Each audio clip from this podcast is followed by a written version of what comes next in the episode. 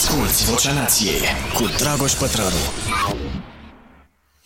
Suntem live la Vocea Nației, episodul cu numărul 109. Bun venit! Gata, mă, trebuie să băgăm muzica înapoi, că a anunțat domn președinte, băgăm muzica în emisiune, că domn președinte a zis că gata. Avem voie, relaxare, nenorocire, a zis că vor crește și salariile dacă ne vaccinăm. Mai multe amănunte aveți în seara asta de la 22.30 la emisiunea Starea Nației pe Prima TV. Și vă mulțumim pentru că ne uh, urmăriți acolo, că dacă emisiunea aia n-ar fi, n-ar fi probabil nici aceste uh, uh, multe alte proiecte pe care le facem uh, uh, pe lângă. Uh, știu, tema din această seară sună uh, destul de intrigant. Uh, unii vor spune, mai ales unii care sunt workaholici, așa ca mine, care nu concep viața fără muncă și de-aia vă zic că e bine să ne contestăm în permanență uh, convingerile. Uh, unii vor spune, du-te dracu de tâmpitul, dracu. E, uh, cum zic, e ca și cum ei spune unui om pe care îl înveți uh, de când se naște să, nu știu, să mănânce numai carne de pildă, că tot nu mai mănânc eu Uh, sau să mănânce numai legume și după aia să-i zici, ia mă, uite, asta e carne. Sau, sau invers. Și o să zică, plecă dracu de nebun de aici. Am auzit eu ceva povești că mănâncă unii legume sau că mănâncă unii carne. Uh, depinde de caz, dar, dar nu cred nu cred că voi face treaba asta. Uh, e clar că avem munca deja, na, de când ne naștem, societatea ne modelează în acest fel. Așadar, o astfel de perspectivă, spusă astăzi, în anul 2021, într-o lume bazată pe creștere permanentă, pe acest capitalism decerebrat, uh, căruia noi spunem uh, Uh, civilizație și dezvoltare și, de fapt, dacă dai la o parte așa, ca la varză, niște foi, afli că, de fapt, lucrurile nu stau deloc așa. Mă rog, pentru asta ne trebuie foarte multe lecturi. De-aia eu v-am recomandat uh, săptămâna asta la newsletter uh, cartea asta O lume fără muncă a lui Daniel Susskind, ceva să citește, cred, S-U-S-S K-I-N-D se citește, uh, se scrie, pardon, și mi-a venit ideea asta să vorbim despre o lume fără muncă, uh, în timp ce eram la, în hipermarket și am ales să trec și eu uh, marfa pe la casa aia automată. Da? Că hipermarketurile s-au uh, automatizat și ele și poți să-ți taxezi singur absolut tot, pui în sacoșă și te-ai cărat acasă. Din când în când mai vine cineva să-ți arate când ești prost. Uh, mulțumim, Claudiu Daniel, pentru contribuție. Repet, toate contribuțiile din timpul uh, podcastului Vocea Nației merg la familiile pe care le ajutăm. Iată, o lume fără muncă. Eu am zis uh, când, am, când m-am întrebat eu, bă, dar de ce fac totuși podcastul ăsta? Că îmi e foarte, foarte greu la programul pe care l-am, muncesc uh, destul, mult mai mult decât mai pot să duc după 25 de ani de muncă uh, continuă și răspunsul a venit tot din mine și este ăsta, că acest podcast îmi permite să Uh, muncesc pentru niște oameni, pentru a-i ajuta pe uh, uh, niște oameni pe care noi îi ajutăm cu banii pe care îi facem aici la Starea Nației lună de lună. Deci vă mulțumesc și toți bănuții ăștia sunt foarte apreciați uh, de, de către cei care îi uh, primesc și eu am, aș mai fi vrut din când în când să vă fac cunoștință cu ei, dar E, e vorba că oamenii nu se simt confortabili. Știți că am mai încercat și mie, mie așa. Uh, dar cine vrea poate să mă sune sau să-mi trimită mail și cine vrea să-i cunoască pe oamenii ăștia sau să facă o contribuție uh, individuală sau să vorbească cu ei, sunt mai multe familii, uh, să, să mă contacteze. Ok. Și cum stăteam eu așa și întreceam, Uh, marfa uh, prin fața scannerului, uh, am remarcat privirea doamnei de la casă. Că nu era nimeni la casă și era și doamna acolo și se uita la mine într-un fel. Înțelegi chestia aia. Adică eram dușmanul, la fel ca atunci când a venit industrializarea, când am avut Revoluția Industrială, eu eram uh, nu de fapt, mașina aia era cea care îi, îi va lua jobul foarte curând pentru că cu siguranță mașina aia a înlocuit o colegă. Și aici vreau să vă spun că avem o percepție foarte greșită asupra lucrurilor. O să vă rog să pregătiți întrebări. Uh, după și 20 încolo voi, voi lua întrebări. Uh, avem o concepție foarte greșită asupra lucrurilor și felul în care acționează uh, patronii e greșit, felul în care acționează statele este foarte greșit. De ce? Pentru că așa e cu orice revoluție până când lucrurile se așează, durează foarte, foarte mult. Asta, asta e problema cu revoluțiile. Durează ceva, nu foarte, foarte mult, nu durează sute de ani, dar durează 10, 15, 20 de ani până când lucrurile se așează. E, unde a lovit automatizarea asta cu? Unde a lovit revoluția asta tehnologică? A lovit în clasa de mijloc mai degrabă. Dar iată, sunt afectate din ce în ce mai mult toate joburile. Ce ar trebui să întâmple într-o societate ok, în care statele își apără cetățenii? Ai făcut automatizare, hiper, hipermarketul cu tare? Da. Bă, uite care e treaba. Uh, ai deschis acest hipermarket în această comunitate.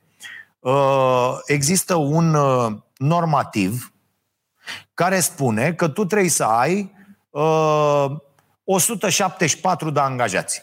Inventez. Da? Uh, asta înseamnă exact câți angajați erau înainte de automatizare. Tu poți să n-ai niciunul la casă. Nu ne interesează. Poți să n-ai niciunul în magazin, tăticule. Deci să vină oameni, cum sunt aia la, uh, cu self-bank, da? să vină oamenii și să facă singuri absolut totul. Problema e că noi va trebui să te taxăm pentru 174. Din banii ăia asigurăm veniturile la 174 de oameni. E E, așa ar trebui să se întâmple, pare o utopie, dar acolo vom ajunge, în opinia mea, nu mai durează 10 ani până când vom fi acolo cu totul. Sau, mă rog, cel puțin țările uh, civilizate. Noi ajungem întotdeauna cu o întârziere de câțiva ani. Uh, și atunci toată lumea uh, ar fi, ar fi ok.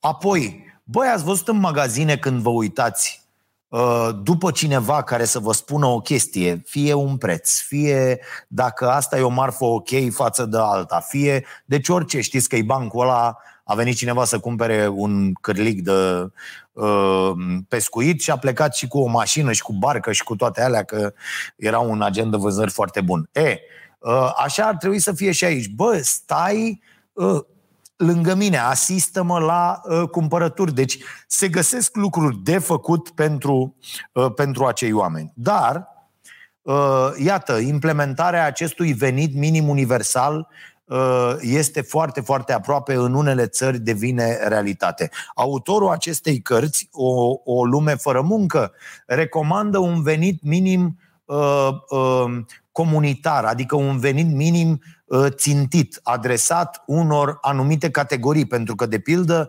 sunt aceste categorii cărora automatizarea le-a luat munca. Da, cu totul. Deci oamenii care erau la banda de asamblare din uh, uh, uh, fabrica cu tare, da?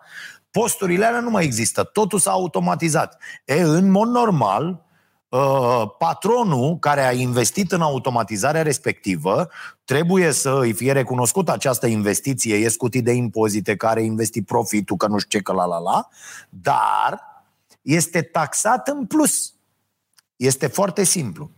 Uh, mă opresc un pic aici pentru uh, uh, uh, niște lucruri foarte grave care vin din partea guvernanților noștri. De pildă, l-am auzit pe Câțu azi, spunând că ă, trebuie să muncească cei din guvern 24 din 24 la acest plan. Vă aduceți aminte și de Orban, adică în general ăștia de dreapta au această concepție absolut imbecilă că omul aparține muncii și locului de muncă 24 în 24. Bă, fraților, e greșit și asta vine din partea unuia care muncește cel puțin 12 ore pe zi. Adică eu muncesc ca un tâmpit pentru că atât de mult îmi place uh, ceea ce fac, încât eu nu percep asta ca muncă. Este ocupația mea, nu e neapărat munca mea și îmi place foarte tare. Nu mă văd uh, uh, făcând neapărat altceva în acest moment. Și deși mă ajunge oboseala, deși știți toate poveștile astea, nu vă mai rețin cu toate prostiile din capul meu. Uh, dar să apar tu prim-ministru și să spui cei din guvern trebuie să lucrezi 24 Mai era Orban foarte deranjat când a fost numit prim-ministru că oamenii nu erau la ora 21 la muncă. Adică asta ține deja de o alienare de niște oameni care sunt pur și simplu cretini. Deci să spui că se lucrează la guvern 24 trebuie să fii idiot. Nimeni nu are voie să lucreze 24, poate să lucrează în schimburi, dar e o precizare pe care trebuie să o faci. De ce? Pentru că mâine se trezește patronachii ăla cu ceafa atâta și cu lanțul de aur atâta de la buticul din colț, acolo unde mai sunt buticuri, spunându-le angajaților că ați văzut, bă, și la guvern să muncește și ați văzut, Orban cerea să vină oameni la 21 la muncă. De ce nu e lume la muncă la ora 21? Și o să-i pună pe oameni să muncească, pentru că există foarte, foarte mulți patroni absolut cretini. Uh, ceea ce nu e în regulă. Iată, uh, uh, locul de muncă la noi a devenit o chestie permanentă. Mai ales de când cu nenorocita asta de pandemie, băi, ești permanent la muncă. Nu te oprești niciodată. Pur și simplu nu te oprești niciodată. Eu mi-am dat seama aseară că la ora 10, când mi-a dat uh, uh, ceasul, mi-a dat telefonul, primul semnal că trebuie să mă pregătesc de culcare, am, uh, am chestia asta setată la telefon, este momentul în care eu încep să am activități uh, care mă duc spre zona de somn. Și atunci opresc tot ce înseamnă lucrurile astea, lu- să, să, să lucrez pentru emisiune. Eu scriam aseară la starea sănătății la ora 22 și, zi, și am făcut un calcul. Uite și astăzi este ora 19 și 12 minute în acest moment. Uh, atenție, rămân și cu abonații de pe YouTube uh, la ora 20. Ajung acasă în jur de 21.30 uh, și lucrez de azi dimineață de la ora... Am plecat de acasă la 8 Uh, și am fost la, la Prima TV la, la matinal. Bă, sunt peste 12 ore de muncă uh, uh, continuă. Uh, și așa se întâmplă în fiecare zi. În fiecare zi se întâmplă uh, aceeași treabă. Și nu, nu, e, nu e în regulă deloc. Bineînțeles că nu e în regulă pentru că uh, trebuie să ne luăm acel timp pentru noi. Chiar dacă eu ce fac acum în acest moment am pus-o deja la pentru mine. Uh, nu? Marote, tu nu mai ești la muncă acum. Mă auzi? Ăștia au plecat, cred că la țigară. Uh, uh, marote și motoretă, da. Deci, uh, uh, și uite, stau aici și lucrează în continuare până la, până la ora asta, dar nu e o, nu e o chestie ok uh, uh, pe care o facem și trebuie să, uh, să renunțăm la, la treaba asta. Zic, tu nu mai ești la muncă acum, nu? De ce? Zic, vorbeam, că zic, noi, iată, nu mai suntem la muncă acum, facem din plăcere chestiile astea. Am plantele în portocaj, da. Da? A, ne-au venit răsadurile. De la băieții de la răsaduri, Legu? Mim. Legumim. Da, le mulțumim foarte tare, ne-au dat răsaduri și mâine o să le uh, uh, pun la mine în solar, o să vă zic, fac și o filmare de acolo ca să vedeți despre ce e vorba. Și uh, astea sunt mesajele foarte periculoase.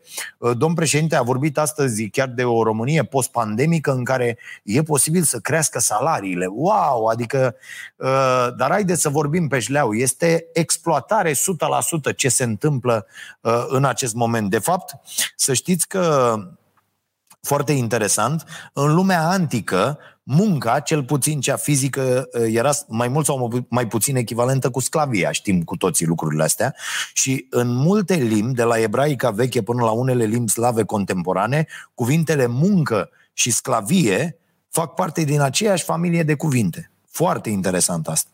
Uh, apoi, haideți să vedem ce presiune pune pe oameni uh, Uh, piața muncii de azi. Pentru că, bă, nu toți oamenii uh, sunt creativi, nu toți oamenii uh, au fost uh, uh, prinși într-un moment bun uh, în, în, acest, în această nebunie totală care e lumea de azi, cu toată globalizarea și cu toată... A, uite, apropo de muncă, la fel pe litoralul românesc deja ăștia spun că n-au personal, că nu știu ce și aici vă zic că și noi avem cafeneaua asta și uh, nu mai e lumea atât de dornică să meargă la muncă pe litoral pentru că salariile sunt mizerabile, se trăiește doar din șpagă, totul este inuman, este nedemn de condiția umană. Acolo pe litoral sunt niște mizerii de patroni, în, în majoritatea lor, nu zic că nu sunt și oameni ok, care nu oferă absolut nimic, adică plătesc în mare parte la negru, uh, dau salariu minim pe economie, uită să dea salariile, uh, le asigură oamenilor niște condiții mizerabile de cazare și de masă și așa mai departe. Și Acum vor veni muncitori, la fel cum se întâmplă uh, pe peste tot, muncitori din alte țări. De ce? Românul, foarte bine, e foarte bine că face asta românul, nu mai pune botul la vrăjeala asta cu minim, cu salariu minim, cu... Nu e ok, nu este în regulă. Și aici trebuie să învățăm că organizațiile ok, dacă vreți să faceți parte dintr-o organizație ok, și aici vă recomand cartea lui uh, uh, Doru Șupeală, care a scos, uh, o, dar n-a ieșit încă E o carte super ok. Uh, uh, despre branding, am scris și eu ceva acolo pentru uh, o copertă, nu știu care, și mi-a trimis cartea, e foarte ok. Bă, organizațiile viitorului uh, sunt cele care vor ține cont de nevoile oamenilor în primul rând. În primul rând. Adică uh, oamenii nu vor mai dori să lucreze cu organizații care fac rău mediului înconjurător, organizații care își bat joc de uh, angajați, organizații. Asta, la asta trebuie să ajungem. Problema e că încă punem botul la porcăria asta, uh, bă, te dau afară că sunt sute care așteaptă la poartă, nu avem solidaritate, nu avem absolut nimic. În momentul când un angajat primește un astfel de mesaj, toți angajații ar trebui să plece. E, e foarte simplu. Bă, l-ai scos pe ăla de pe piață. Nici nu ne dăm seama câtă forță avem oamenii care muncim în diverse organizații. Bă, de mâine nu mai venim mă niciunul. Ia să vedem ce faci. Inclusiv unul care, da, ăla, bă, o să angajeze alții, o să-și ia, să satură, pleacă dacă te porți așa. Și atunci fie închizi, nu mai ai cârciumă, chestii, ce ți-ai făcut tu, fie încep să te schimbe, angajezi acolo un om care să conducă și care să poarte frumos cu angajații și așa mai departe. Dar asta este altă gâscă în altă traistă. Apropo de angajați și de drepturile angajaților, uh, vreau să vă anunț că am câștigat în primă instanță procesul în care Doina Gradea uh, E al doilea proces pe care îl câștigăm în primă instanță, ca așa să târâie procesele sufletului în România. Uh, procesul ăla în care Doina Gradea ne-a dat în judecată pe mine și pe Septimiu Sărățeanu de la uh, Prima TV, care a fost și la, la TVR, uh, pentru că am difuzat, eu, înregistrări și mesaje și nu știu ce, când doamna Doina Gradea îmi spunea că trebuie să pupăm în cur Parlamentul, că asta trebuie să facă televiziunea română. Asculți Vocea Nației, disponibilă pe iTunes, Spotify, SoundCloud sau pe starea nației.ro la secțiunea podcast. Și știți toată povestea, doamna ne-a dat în judecată, mi-a cerut 201.000 de lei, deci 2 miliarde, uh, și am câștigat procesul la tribunalul Ilfov uh, și urmează, na, nu, recurs ceva, dacă o mai depune, că doamna a și fost uh, Uh, dat afară de la, de la TVR, cum era de aștept foarte târziu, foarte târziu, acești imbecili de la această coaliție uh, absolut idiotă, PNL-USR Plus, au așteptat un an și jumătate să schimbe un om care a afirmat cu subiect și predicat, da, atenție, că rolul televiziunii române este să pupe în cur puterea. Mi se pare uh, genial acest comportament al acestor oameni. Nu mai spun de ce se întâmplă acum pe acolo, ducă-se să fie la ei. Este incredibil ce se poate întâmpla în continuare la televiziunea publică, la radio public. Adică pleacă ăia, că au fost niște pesediști, dar vin ăștia uh, care îi pupă în fund pe ăștia la alții. E o, între, e o mizerie totală de la un capăt la celălalt. Deci, uh, uh, la fel cu Uh, uh, partea importantă cu asta, cu joburile, uh, și altă idee pe care voiam să o subliniez, este că automatizarea oameni buni nu va înlocui doar unele joburi. Da? Cum spuneam și mai devreme, cu banda din fabrică sau nu. Automatizarea va înlocui toate joburile existente acum pe piață sau le va completa pe unele. De pildă, eu, având în ajutorul meu tehnologia, pot să fac toate aceste lucruri, mult, mult mai multe lucruri uh, ca cu 20 și ceva de ani când am intrat în presă. Păi acum 20 ceva de ani când am intrat în presă, doar ca să fac un articol, o coloană de ziar, îmi lua zile. Foarte rar puteai să faci un articol documentat în care trebuia să vorbești cu vreo două surse, să suni, să-i prinzi pe aia la telefon, să vorbească cu tine, să accepte să facă declarații, să se intereseze, stai puțin, să vorbești cu Cutărescu sau să trimiți o hârtie, să obții niște informații. Bine, acum nu se dau informații în continuare jurnaliștilor pentru că guvernul ăsta este cel mai netransparent guvern un guvern care, atenție, a venit pe un mesaj de transparență totală. Este cel mai netransparent guvern uh, în această pandemie. La nicio solicitare a jurnaliștilor nu se răspunde în termen, la nimic. Bun. Și la multe nu se răspunde deloc. Pentru că, domne, pandemie. Dar uh, uh ce voiam să vă zic este că folosind tehnologia, folosind automatizările, putem face mult mai multe lucruri. Un, uh, un antrenor un antrenor e mult mai bun la basket, la orice vreți voi, care are statistici. Cere la fiecare sfer statisticile, se uită pe ele, ia decizii mai, uh, uh, mai în cunoștință de cauză. Uh, uh, avem computere care pun un diagnostic medical, în acest moment se întâmplă, mai bine decât orice medic din lume. Există astfel de computere care ce fac? În ele au fost introduse, de exemplu, bă, pe, nu știu, dermatologie, da? Uh, ți-au apărut niște bube pe tine. Bă, au fost introduse 500.000 de cazuri într-un computer. Ăla ce face? Bagă în, în tot istoricul medical și vede niște pattern niște modele, niște... Ăla nu se pricepe la medicină. E ca Google, fraților. Ca, uh, uh, știți cum funcționează Google? Foarte mișto. Am ascultat un interviu cu un cretin, uh, îmi scapă numele acum, și el a zis, băi, eu în viața de zi cu zi funcționez pe modelul Google. Uh, cum adică, zice unul la un podcast? Zice, păi eu le ofer altora idei. Și ei iau sau nu ideile mele, pe unele le facem împreună, altele le fură ăia și le fac ei. Și modelul Google care e? De unde a făcut Google miliarde de euro? Cum funcționează Google? Tu te duci și zici, băi Google, te rog eu frumos, zi și mie de unde pot să-mi cumpăr uh, cei mai uh, tari ochelari, că am nevoie de ochelari. Și care să stea așa, să fie ok, să fie de ăștia de citit, să mă uit pe aici, să fie rezistenți când îi scap pe jos, să nu să cu protecție. Și Google vine și zice, implicit, mă rog, așa, zice, vă mâncați aș gurata. Pătravule, habar n-am de ochelari să nu știu nimic despre ochelari. N-am absolut nicio expertiză, cum se zice acum, pe acest domeniu. Dar eu pot să-ți arăt primele 10 site-uri despre ochelari, cele mai bune din lume. Sigur găsești acolo informațiile care te interesează. Îți dau 100 de mii de legături, da, linkuri, site-uri uh, unde se vorbește despre ochelari și îți și spun că primele trei care ți apar, a zis că scrie acolo, ne-au dat bani ca să fie acolo.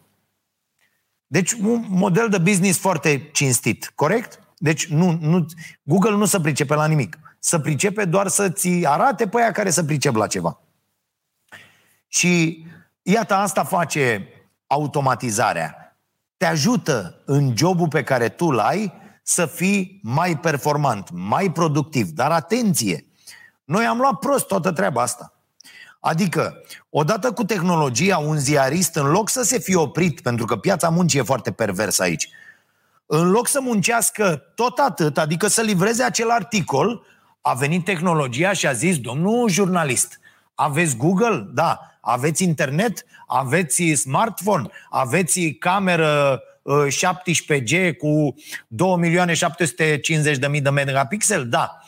Păi atunci vă rugăm frumos redacția pentru același salariu pe care tu l-aveai și cu 20 de ani, e tot pe acolo, da? ca valoare, ca putere, ca tot ce poți să-ți cumperi tu din acei bani, pentru același salariu, dumneata nu mai scrie o coloană de ziar un articol pe zi sau o investigație la două săptămâni, cum era înainte. Nu, tăticu. Tu scrii 17 știri pentru online, patru articole pentru ediția noastră de nu știu ce, uh, nu știu ce articol pentru newsletter, nu știu ce uh, relatare la radio, care e tot din grupul nostru, uh, nu știu ce podcast trebuie să faci și pe toate astea trebuie să le faci în timpul ăla în care noi te-am angajat pe aceiași bani. Adică asta este cea mai mare păcăleală a tehnologiei. Pentru că ajutându-ne să facem mult mai bine și mult mai rapid unele lucruri, ne-a încărcat distrugându-ne viețile, practic. Oameni buni, noi nu mai avem timp în acest moment să verificăm zilnic dacă trăim. Voi ați observat, voi, voi mai trăiți cu, cu, cu, cu gândurile voastre, cu uh, când, când aveți timp să respirați, să vorbiți cu ai voștri, să... Deci eu îmi dau să când intru, mă, mă așteaptă uh, filmul de pildă și am intrat aseară la el, citea. Wow! Uh, o carte despre basket, bineînțeles. și zic, ce faci mă, citesc. Zic, bă, mâncați-aș gura, te-ai apucat cu cititul, zic, uh, acum vezi că e greu cu astea, cu nenorocirile, uh, că urmează examenul ăsta de capacitate. Bă, am stat de vorbă preț de 3 minute. 3 minute, ne-am călărit un pic pe pat pe acolo, ne-am hlizit un pic, am întrebat, m-am uitat ce citește, cum, în ce fel, l-am întrebat cum a fost ziua, ce dracu au făcut la antrenament, de-astea. Uh, copiii ăștia în ziua de azi, apropo, asta e altă idee, bă, Băi, sunt terminați, bă, băi, nenorocim efectiv, bă. Gândiți-vă, uite film, uh, împreună cu toți colegii lui de generație și cu toți oamenii care sunt opt echipe din țară care s-au calificat. Vă dau doar un exemplu ca să înțelegeți ce e pe copiii ăștia cu. Uh, s-au calificat la turneul final, da? la basket, U15, U16. Fimiu, alături de mulți alții, joacă și U15 și U16. Da? E, jucând în două echipe, să vedeți ce au făcut ăștia de la Federație, că mai devreme am vorbit și cu domnul Horia pe unde la Federație, spunându-i exact speța asta. Zic, bă, pe care vorba aia știu de, de 25 de ani și zic, bă, Horia, zici mie, cum ați făcut voi tâmpenia asta?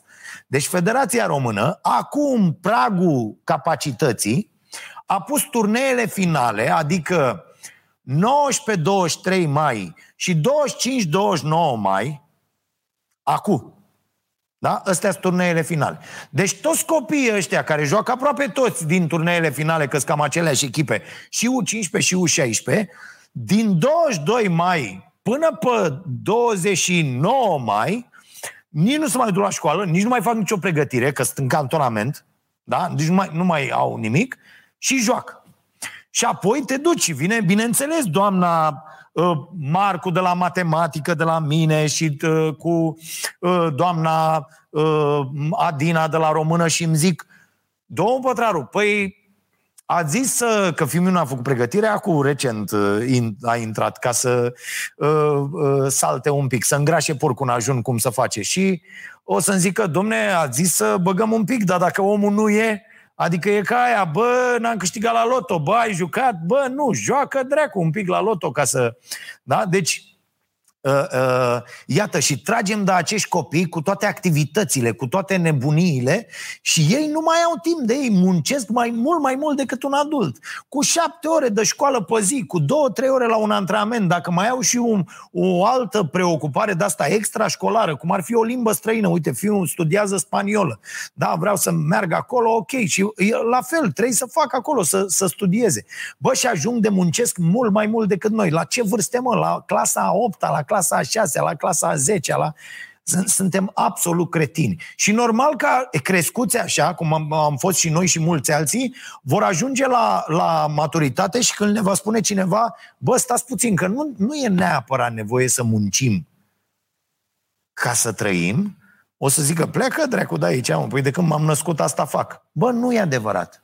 Că uite, putem să muncim în felul ăsta, să-i ajutăm pe cei de, din jur da? Să fim voluntari pentru tot felul de lucruri. Să fim, adică, de ce poți să muncești voluntar, uh, uh, să faci voluntariat uh, și nu ai putea să faci asta permanent? Să ajuți, uite, cum e uh, uh, uh, Valeriu uh, Nicolae, nu? La el în ferentare acolo. Bă, să te duci toată ziua, 8 ore, sau uite, eu să mă duc la uh, cârciumă și să stau 4 ore pe zi, să pun uh, niște supă cremă la niște oameni săraci. Apropo, introducem la noi la Cafeneaua Nației conceptul de supă în așteptare, nu cafea în așteptare, că, na, asta cafeaua da o supă caldă în așteptare pe care să o plătești pentru niște oameni care uh, uh, nu au, mi se pare o idee ok. E, de ce n-am putea să stăm să implementăm toate, toate aceste lucruri? Bineînțeles știm cu toții de ce, pentru că nemernicii, mari nemernici ai lumii, n-ar mai face atâta profit. Oameni buni, stăteam și mă uitam la inegalitățile astea pe care le-a făcut uh, uh, uh, tehnologia, pe care le face automatizarea, pe care uh, uh, le-a făcut acest progres uh, tehnologic uh, și inegalitățile astea din ce în ce mai mari, uitați-vă și la asta cu vaccinații și nevaccinații, astea ne vor duce 100% ușor, dar sigur, la uh, două specii de oameni. Vor fi oamenii care își vor permite să-și plătească asigurări medicale, să aibă grijă de ei, să facă rost de orice vaccin, să facă rost de un ventilator de la să respire uh, când vine o pandemie, să, uh, să uh, fie izolați în niște zone de-astea foarte mari cum vedem uh, clopote de alea în SF-uri și așa mai departe, unde se respiră aer curat. Voi ați văzut că noi suntem la propriu tomberonul Europei, ați văzut alea cu zeci, sute, mii de tone de deșeuri. Oameni buni, asta se întâmplă de 30 de ani în România. Ăștia trimit deșeuri la noi, noi le ardem și respirăm aerul ăla ca niște cretini. Și avem politicieni care ies și ne spun că e absolut ok, mă, se întâmple toate lucrurile astea. Mi se pare, mi se pare incredibil cât de uh, proști suntem când vine vorba de noi. Cât de proști suntem. Este, este fabulos. Și de ce să trebuiască să-mi vând munca? Asta e un concept recent, știți? Dacă cine a citit un pic de istorie, vi recomand aici pe Jason Hickel, cel mai drag autor uh, uh, mie, cu Diviziunea și cu Less is More. Două cărți fabuloase care vă vor schimba cu totul uh, uh, concepția despre viață. Adică omul ăsta cu această carte, uh, o, o, o lume fără muncă, e pistol cu apă, e pantalon scurs pe lângă uh, Jason Hickel. Da? Deci aveți diviziunea, ieșită în limba română la editura Ideea de la, de la Cluj, extraordinară treabă fac uh, oamenii ăia, nu zic suficient uh, asta de, de câte ori am ocazia, și uh, uh, Less is More o găsiți și la noi în limba engleză, am văzut-o prin uh, uh, uh, librării. Uh, nu, nu știu dacă s-a tradus încă, sper, sper să se traducă, pentru că sunt două cărți extraordinare, care ne arată și care e vorba cu, care e treaba cu globalizarea asta și cu caritatea și cu tot.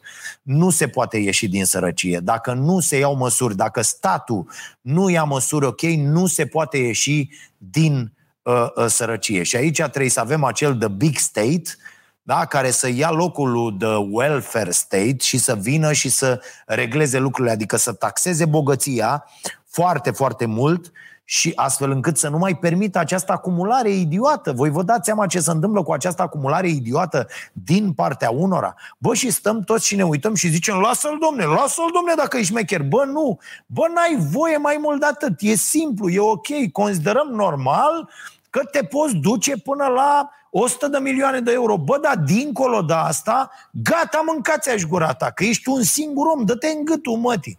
Deci asta nu e o chestie uh, în regulă și trebuie să redistribuim da? toate, toate acele lucruri către oamenii lăsați în urmă. Pentru, știați că toate statisticile confirmă, inclusiv oamenii de la, uh, care au lucrat la Fondul Monetar Internațional, la Banca Mondială, găsiți în cărțile lui Hickel, pentru fiecare euro dat drept caritate prin toate ONG-urile astea mari ale lumii către zonele sărace, inclusiv în România, țările șmechere care dau acele euro scot 35 din exploatarea resurselor țărilor respective?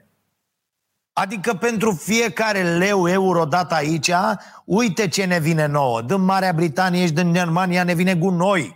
În hipermarketurile noastre este o vomă de marfă care este etichetată pe nedrept uh, uh, uh, ca fiind mâncare. Și așa mai departe.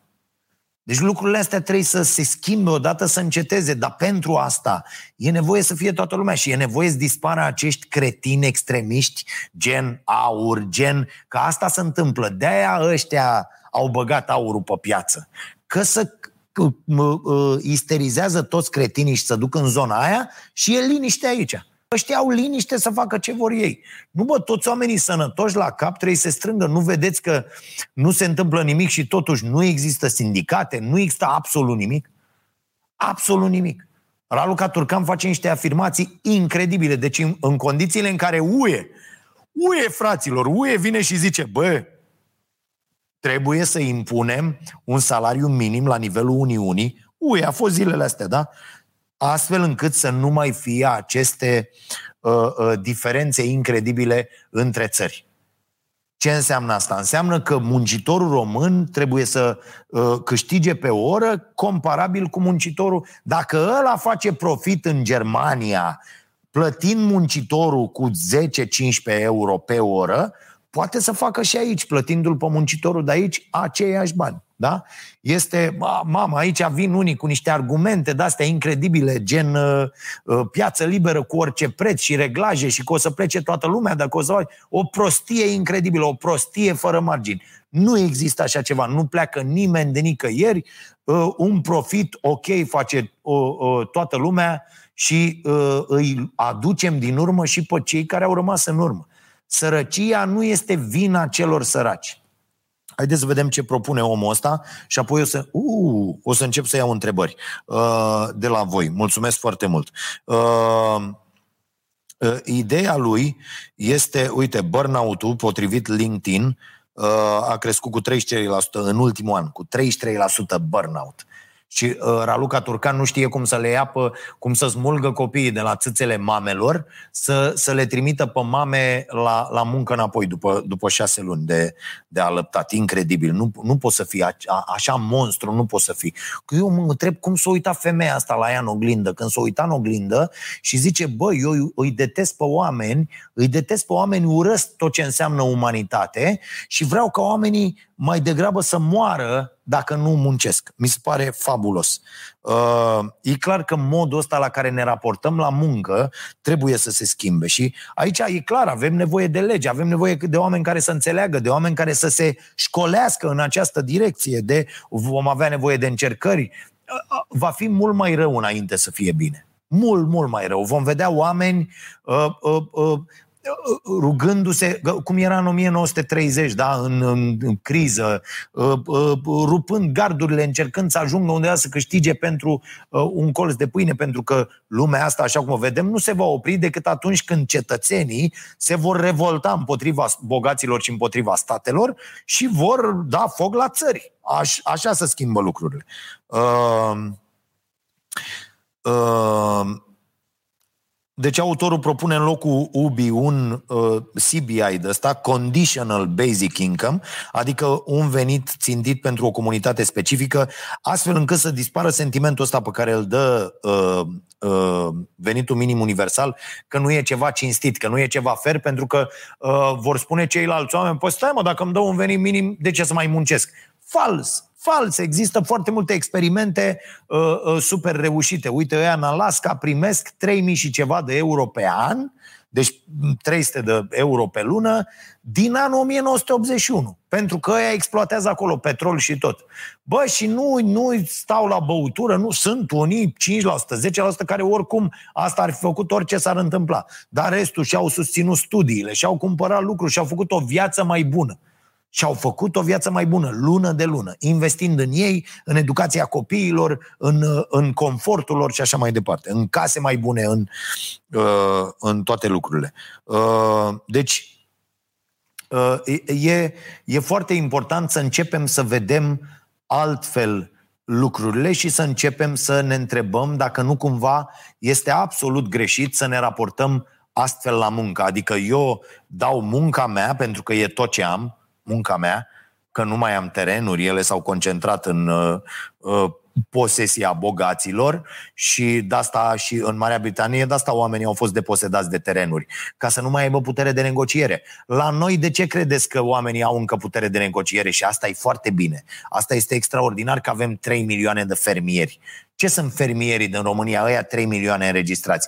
Sunt oameni care trăiesc la limita uh, Uh, uh, subzistenței și care din ce exploatează acolo într-o curticică mănâncă. Și N-au nevoie să meargă să angajeze, au putere de negociere. Ei zic, bă, cât îmi dai să mă angajez?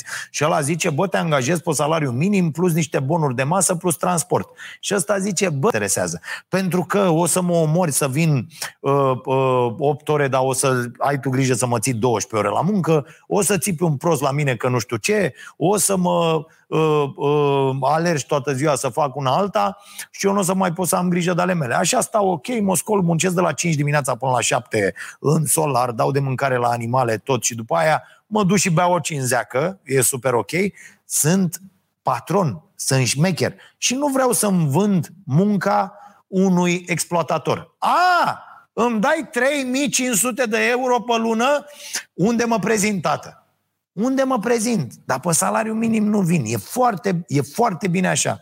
Și peste tot, bă, trebuie lucrurile astea negociate astfel încât să uh, ne apărăm drepturile. Iau prima întrebare.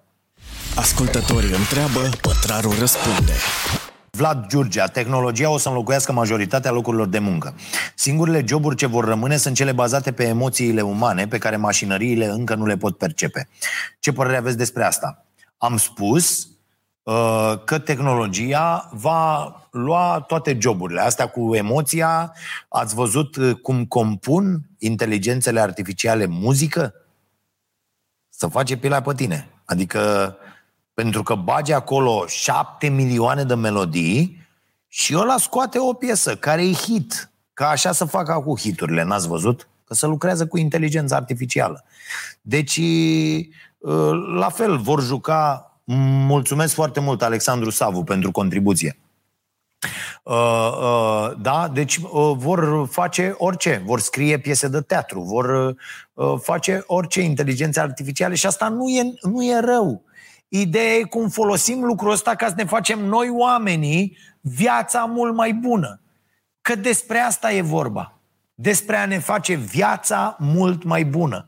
Că viața nu e despre truda asta în folosul profitului de multe ori al altuia, dar nici pentru tine. Adică, bă, de la un nivel încolo, de la un punct încolo, uite cum eu am tras și trag în continuare, dar eu vă spun am, uh, vă spun clar, foarte, foarte clar, nu mai am nevoie după încă 2-3 ani să amortizăm și tot ce e aici, să ne plătim toate datoriile, să mai fac absolut, nu mai vreau. Ideea e că cu cât am nevoie să mănânc în fiecare zi, pot să-mi produc fără niciun fel de problemă și în rest vreau să fac lucruri care mă fac fericit, vreau să fiu prezent pentru ceilalți oameni din viața mea la care țin foarte mult și asta să însemne viața. Nu munca aia cu nervii aia cu care ajunge acasă, am impus și acum ne-am impus uh, o, o, o regulă și cu uh, nevastă mea ne-am surprins în multe rânduri în ultima perioadă, nervoși că urlăm unii și am stabilit chestia asta. Bă, ce, ce facem? Iar urlăm, iar țipăm, iar suntem nervoși, iar suntem supărați. De ce? Bă, dă-le dracu de probleme. Asta e și o chestie, să știți, de, uh, care ține de sănătate, doar atât mai zic în legătură cu asta, care ține de sănătate am uh, uh, văzut o precizare foarte importantă, vorbesc despre ea la starea sănătății, mi se pare că mâine. Stresul cronic de care eu sufăr, și voi cu siguranță, toți suferim, stresul cronic înfundă arterele mai ceva decât o proastă alimentație. Deci dacă aveți și o proastă alimentație și stres cronic, mua, papuiul, mi-a părut bine. Vă dați seama? Deci este, este incredibil stresul cronic ce, ce face, da? Deci avem alimentația care la noi este varză, zdrențe, muci. Vă recomand proiectul Starea Sănătății uh, celor uh, care uh, nu-l cunoașteți încă. Va fi și cu uh, o pagină separată de YouTube și site foarte curând. Apropo, am desemnat un câștigător pentru grafica uh, uh, acestui nou proiect Starea Sănătății. Mulțumim foarte mult. O să aflați mai multe amănunte în uh, viitorul foarte apropiat. O să facem acolo, analizăm alimente, le dăm ăstora în cap, îi, îi belim pe toți. Uh, uh, și uh, avem alimentație, avem mișcare, lumea nu face mișcare, haide să fim serioși. 5-10% dintre oameni fac mișcare în mod regulat, adică să miște în fiecare zi, cum facem noi aici, cum fac mulți dintre voi de când urmăresc uh, uh, proiectul ăsta al nostru și vă mulțumesc foarte tare. Apoi avem stresul și apoi avem dragostea fraților, relațiile pe care le avem, empatia, felul în care îi ajutăm pe ceilalți, iată, voluntariat, ajută-i pe ceilalți. Astea sunt lucrurile care trebuie să fie prezente în viața noastră. Din păcate, stresul ăsta cronic nu e singur. Este împreună cu toate celelalte și asta ne duce în groapă cu zeci de ani mai devreme decât, decât ar trebui sau, dacă avem zile și gene bune, ne condamnă la o existență mizeră, cu diabet, cu bol de circulație, cu toate nenorocirile de suntem pe mâna industriei farma și pe mâna uh, sistemului de sănătate din România, Doamne ferește. Mai departe. Uh, uh, Macanica 1. Uh, credeți că după a doua revoluție, crezi că după a doua revoluție industrială, timpul de lucru o să fie înjumătățit sau o să fie ca la prima revoluție? Uh, da, am atins un pic uh, subiectul ăsta vorbind despre cât muncea un jurnalist cu 20 de ani și cât muncește acum, de 100 de ori mai mult, fără să ia de 100 de ori mai mulți bani, nici măcar de 2-3 ori mai mult. Uh, repet, aceleași lucruri pe care ți le luai atunci din salariu, acum 25 de ani când am intrat eu în presă, ți le cumperi și azi cu un salariu uh, uh, mediu uh, câștigat de, de un jurnalist ba chiar s-ar putea să fie mai rău astăzi, uh, pentru că nu întotdeauna s-a ținut uh, pasul cu inflația, vedeți ce face și, și guvernul ăsta, dar în mod normal ar trebui să muncim mult mai puțin. Uite ce facem noi aici și uh, e, e foarte ok și sunt foarte recunoscător și cred că și ai mei colegi sunt mie, că reușim asta cu săptămâna asta de lucru de patru zile uh, intense, dar apoi avem trei zile în care stăm și avem timp.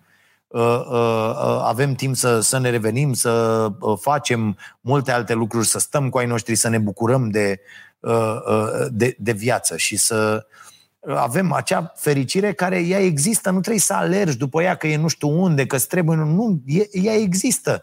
Ea există, v-am spus, o imagine incredibilă care îmi vine de fiecare dată în minte și mi-a venit. Vă recomand o carte beletristică, nu recomand foarte uh, des, dar de, de Paște am citit o carte extraordinară, se numește uh, Apă proaspătă pentru flori.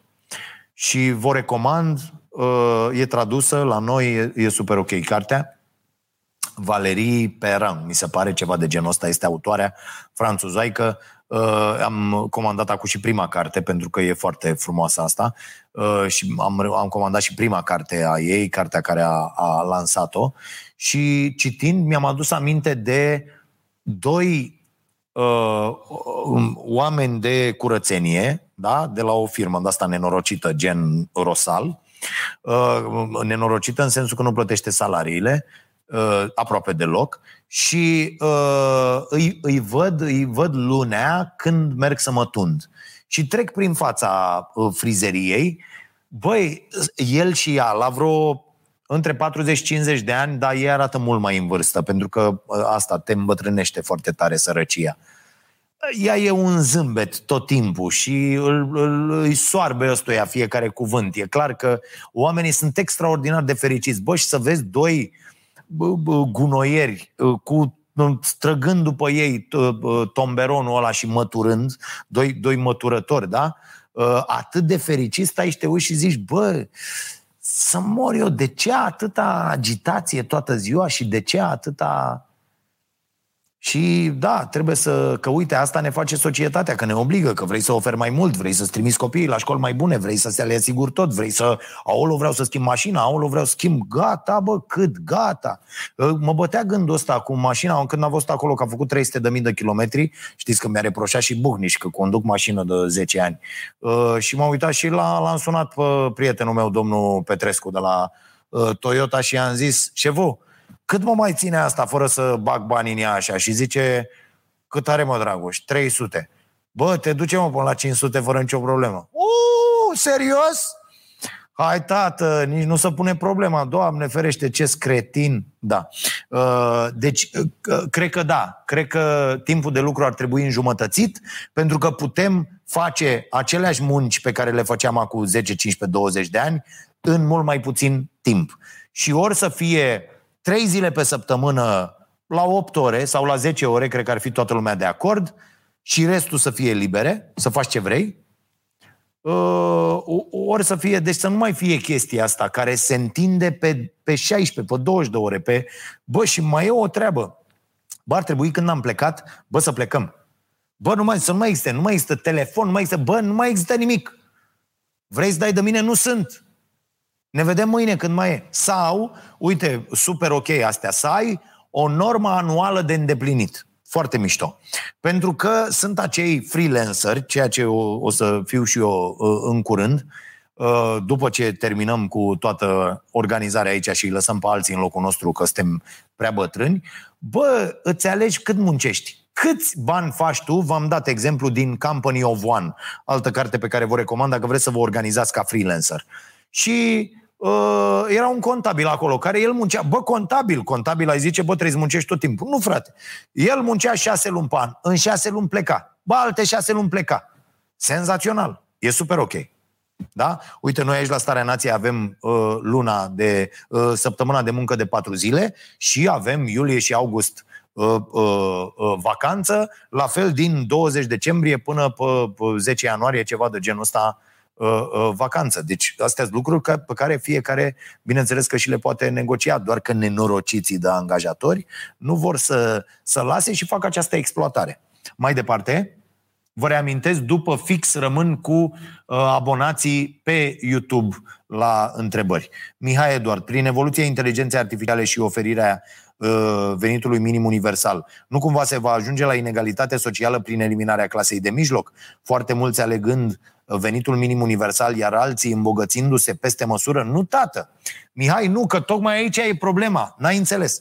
Deci, uh, uh, venitul minim universal va lua de la uh, cei care acumulează uh, foarte multă bogăție și uh, uh, din acei bani li se vor asigura veniturile oamenilor Uh, uh, care nu mai au nicio șansă pe piața muncii, să spunem așa, da? Și atunci inechitățile dispar. Ați văzut declarația de la Porto? Vă, vă sfătuiesc pentru că politicienii români nu vorbesc despre asta. Nu vorbesc nici măcar jegurile alea ordinare de la PSD, n-au ieșit să vorbească despre summitul, ăla de la, summitul social de la Porto, la care a fost toată lumea și eu, Hăniță și toată lumea, dar nu o să vedeți vorbindu-se despre așa ceva, în care s-a spus clar, declarația e clară, am dat-o și eu ieri la televizor, a făcut un rahat de audiență pentru că pe oameni nu interesează asta. Mi se pare mind-blowing, da? Bă, explodează creierul. Deci noi, oamenii, nu suntem interesați de drepturile noastre. Suntem mai mult decât dispuși să renunțăm cu totul la drepturile noastre pentru a susține o piață liberă cu orice preț pe, pe care noi muncim doar ca să mergem la muncă și mâine ca niște proști. Ce zice UE la Porto? Trebuie să dispară toate discriminările, trebuie să dispară sărăcia și trebuie să dispară inegalitățile din societate. Iar asta vom face cu toate măsurile pe care le vom lua în anii următori. Vom fi obligați să ajungem și noi acolo.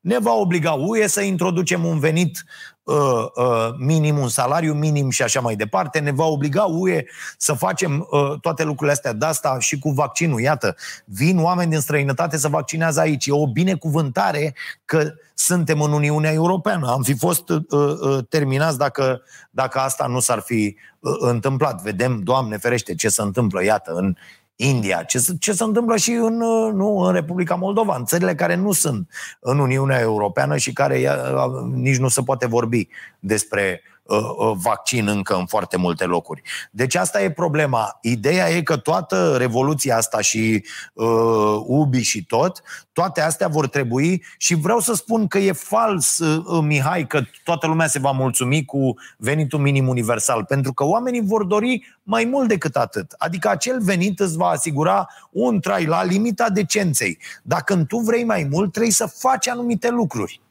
da, să te educi mai mult, să vrei uh, uh, să ajungi mai departe, să te realizezi, pentru că uh, e greșit să-l privim pe om în acest fel. Mihai, dacă îl privești pe om ca pe un, un, un uh, animal uh, autosuficient care nu dorește nimic de la viață și doar să stea, e total greșit. Ați văzut vreodată uh, uh, un, un copil Uh, asta e ideea lui uh, uh, Mark Manson în Arta subtilă a nepăsării. Ați văzut vreodată un copil care refuză să meargă? pentru că, ați văzut, copiii cad, am mai dat de multe ori exemplu ăsta, copiii cad atunci când învață să meargă. Dar cu toate astea ei sunt cărați de colo-colo, cu căruciorul, cu tot. Ați văzut vreun copil să zică, ah, căcat, mersul nu e pentru mine, eu vreau să mă tărăsc și oricum mă duc proști ăștia de colo-colo, îmi dau să mănânc. De ce credeți că un copil până la urmă vrea să meargă? Pentru că ne naștem curioși, ne naștem să vrem mai mult, ne naștem să fim implicați, ne naștem să oferim din ceea ce avem, ne naștem Cine ne strică? Sistemul. Ne strică școala, ne strică educația de acasă, ne strică societatea cu aceste reguli făcute pentru profit cu orice preț și pentru ca unii puțin să se îmbogățească. E, e simplă treaba și la concluzia asta ajungi, mai ales dacă uh, faci cornete din mai multe uh, cărți. Deci eu, eu nu văd așa lucrurile. Bogații nu vor mai putea să se îmbogățească peste măsură într-o societate normală peste 10-20 de ani, Mihai, iar uh, uh, și niciun om nu se va mulțumi să trăiască din venitul minim universal.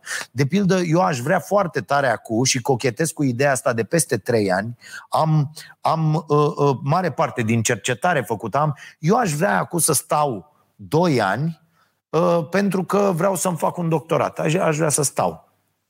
Dar nu pot să stau, pentru că în atâtea lucruri m-am angrenat și sunt datorii de plătit și sunt uh, uh, uh, lucruri de făcut și trebuie să fiu aici prezent în fiecare zi ca să fac treaba asta, încă nu pot să mă opresc. Dar dacă aș fi avut un astfel de venit uh, care să vină oricum, orice aș face, m-aș fi oprit să fac asta. Pentru că e ceva ce simt că ar trebui să fac în acest moment aș vrea peste uh, uh, 2, 3, 4, 5 ani să mă ocup doar să uh, uh, antrenez uh, la, nu știu, la un sport, la orice, uh, echipe de copii. Na. Sau să învăț pe copii lucruri. Dacă aș avea un venit care să-mi asigure existența, aș face de mâine asta fără niciun fel de problemă. Fără să vreau uh, uh, neapărat ceva în schimb de acolo. Adică trebuie să ajungem cu mintea într-un anumit loc ca să putem procesa lucrurile astea și nici eu n-am fost acolo până acum câțiva ani. Adică ă, tot ce zic acum, dacă m-aș fi auzit acum câțiva ani, aș fi zis, bă, bați câmpii grav, ești, ești absolut împit. De-aia zic, trebuie să ajungem în, la, după o anumită experiență, după niște uh, sute de cărți și după niște uh, sesiuni de ascultat oameni mult mai deștepți ca să putem să concepem lucrurile altfel în mintea noastră, să lăsăm la o parte tot ce am învățat prost și să reinterpretăm lucrurile uh, ok pentru lume. Și mai am o întrebare și apoi opresc. Andrei, Bratu, pornind de la afirmația conform căreia 1% din populația lumii acoperă avuția celorlalți 99%, nu, nu, e, nu e chiar adevărată. 1% cei mai bogați acoperă 50% cei mai săraci. Asta este uh, proporția. Cum vezi posibilă, da, mă rog, ideea e aceeași, cum vezi posibilă redistribuirea bogăției în așa fel încât dreptul la muncă să nu fie considerat îngrădit pentru cei care pierd prin redistribuire sau atingerea unui prag maxim de venituri? Uh, dreptul la muncă să nu fie îngrădit? Adică, cum s-ar putea îngrădi dreptul la muncă? Tu vrei să muncești? Muncește, mă. Ce vrei să muncești? Păi vrei să te muncești, vrei să ai trei joburi sau ce? Adică să dea cât un job la fiecare. Nu e ok câte un job? Uh, în ce fel ar putea fi îngrădit uh, uh, dreptul la muncă prin redistribuirea bogăției? Cine vrea să muncească mai mult, muncește mai mult și câștigă bani mai mulți.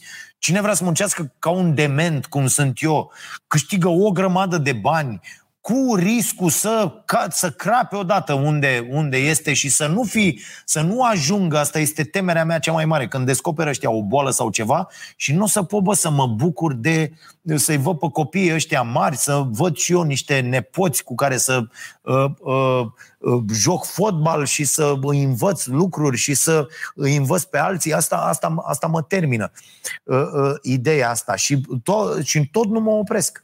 Tot nu mă opresc, tot pentru că în mintea mea încă, chiar dacă încep să pricep foarte multe lucruri, nu s-a produs acel, acel declic, acea chestie care să mă facă într-o zi să zic, mă trezesc dimineață, bă, gata. Gata, ajunge. Gata. Și atunci, cum, cum pot, poate fi îngrădit dreptul la muncă în, în felul ăsta. Eu nu văd cum. Sunt oameni care n-au acces la absolut nimic. Eu, dacă n-aveam norocul pe care l-am avut în mai multe rânduri în, în, în viața mea și să treacă acele trenuri care uh, uh, au fost ok și care m-au adus până aici cu, de adevărat, cu multă muncă, cu capul în pământ și muncă, muncă, muncă, muncă, învățare, învățare, învățare, învățare, uh, uh, încercare, eșec, încercare, eșec și așa mai departe. Uh, aș fi fost un om care n-ar fi reușit. Aș fi rămas într-o sărăcie uh, uh, nasoală. Pentru că nu, oamenii nu primesc șanse să iasă. La, la unul care primește șansa asta, sunt 100 de mii care nu primesc această șansă. Nu mai zic de norocul ăsta să te naști totuși într-un oraș, să te naști în civilizație, să mergi la școală, de bine, de rău, să ai uh, uh, uh, ce să mănânci. Adică asta reprezintă o bogăție fantastică. Încercați să vă puneți în locul celor care nu au absolut nimic. Da? Iar ă, asta va, ă, micșorarea asta a inegalităților va lua din acele bogății și va duce aici astfel încât să ajungem la ce își propune inclusiv uh, summitul ăla de la, de la Porto despre îmbunătățirea vieții oamenilor. Claus Iohannis a vorbit astăzi pentru prima dată în discursul de azi, pentru prima dată despre salarii mai mari. Deci iată, sunt și ei obligați că vin ăia și le zic, bă, bă, jegurilor, dați-le oamenilor bani despre salarii mai mari și despre o viață mai bună pentru români. Este prima dată când Claus Iohannis a vorbit despre lucrurile astea. De ce? Pentru că ne împing ăștia. Hai, bă, și voi! Hai și voi! Ok. Uh, aș vrea să vă recomand uh, și vă mulțumesc foarte mult. Aș vrea să vă recomand newsletterul uh, Starea Zilei. Uh, am avut surpriza astăzi să găsesc un comentariu pe Instagram Uh, de la cineva care a zis serios, newsletterul vostru este plătit, n-am mai întâlnit așa ceva și sunt abonată la câteva. Și a răspuns, zic, e ca și cum ai zice la chioșcul de ziare, serios, îmi cereți bani ca să iau ziarul ăsta de aici, de pe tarabă? Da, este cu bani. Newsletterul Starea Nației, newsletterul săptămânal, Starea Săptămânii, uh, uh, uh, rămâne gratuit, și uh, pe ăla vi-l distribuim în fiecare duminică, dar de luni până vineri sunt cinci oameni care lucrează la acest newsletter de luni până vineri pe care îl primiți. El costă 15 lei și uh, vă mulțumim. Dacă se abonează oamenii, vom merge mai departe cu el, așa cum sunt uh, multe alte uh, newslettere. Vă recomand de pildă, eu sunt abonat și la newsletterul DOR. Da? Care la fel costă 15 lei pe lună și niște oameni acolo furnizează în fiecare zi, cum să pricep și ei, niște uh, informații. Noi folosim umorul pentru a vă transmite aceste informații și vreau să vă zic că e, uh, mie mi se pare un produs uh, foarte ok, mai ales că eu am cea mai mică contribuție dintre toți la Uh, la treaba asta, dar, dar vi recomand și mai ales dacă uh, faceți parte din uh, comunitatea noastră, e lucru pe care am înțeles să-l facem ca un, un pas normal în continuare alături de celelalte proiecte. Sigur, vă mulțumim extraordinar de mult celor care ne sprijiniți plătind un abonament la, la YouTube, pentru că vedeți emisiunea mai devreme. Uh, nu se mai abonează oamenii acolo uh, foarte tare, de-aia le mulțumesc foarte mult celor care au rămas, pentru că emisiunea fiind la liber uh, și pe Prima TV, oamenii nu mai, nu mai văd un sens. Pentru cei care nu mai văd un sens, Uh, puteți să aveți acest newsletter care nu are nicio legătură cu emisiunea, adică nu sunt texte din emisiune, nu e absolut nimic din emisiune, este o nouă creație cu totul, inclusiv poze super funny, meme-uri, tot felul de, de nebunii de astea și luați-l. El a fost uh, într-o variantă beta la, pentru abonații uh, uh starea săptămânii, care sunt aproape de 10.000, uh, oamenii care primesc gratuit, Deocamdată uh, sunt, după două zile, erau 100 și ceva de abonați plătitori și nu rămâne decât să sper că în trei luni vom ajunge la uh, cel puțin 2000, astfel încât măcar să putem acoperi costurile uh, pentru uh, acest uh, newsletter. Deci, dacă sunteți printre abonați, vă mulțumim și dacă nu sunteți și vizionați emisiunea noastră în fiecare seară de la 10 jumate pe Prima TV, de asemenea, vă mulțumim. Acestea fiind spuse, să vă fie bine, oameni buni, nu-i mai lăsați pe alții să vă calce în picioare. Orice întrebare aveți, dacă sunteți abonați pe YouTube, ne vedem acolo imediat. Dacă nu, puteți să-mi scrieți la dragoșarompătraru.ro și uh, uh, uh, răspund, mai ales dacă mă prindeți într-un moment în care uh, uh, pot să răspund. Sau pe uh, uh, direct message la uh, Instagram, pe Facebook, nu mai intru aproape niciodată. Uh, pentru că mi se pare o rețea absolut imbecilă și nu mai am de ce. E doar despre a împroșca cu ură și cu rahat. Și e un sport național despre rahat. N-am, nu. Uh, intru din respect pentru oamenii care ne urmăresc pe YouTube să le mai dau bună seara când transmitem acele 10 minute de emisiune și cam atât. Hai, să fiți iubiți, să aveți un uh, sfârșit de săptămână uh, bun și uh, vă mulțumesc foarte mult pentru că sunteți. Rămân cu abonații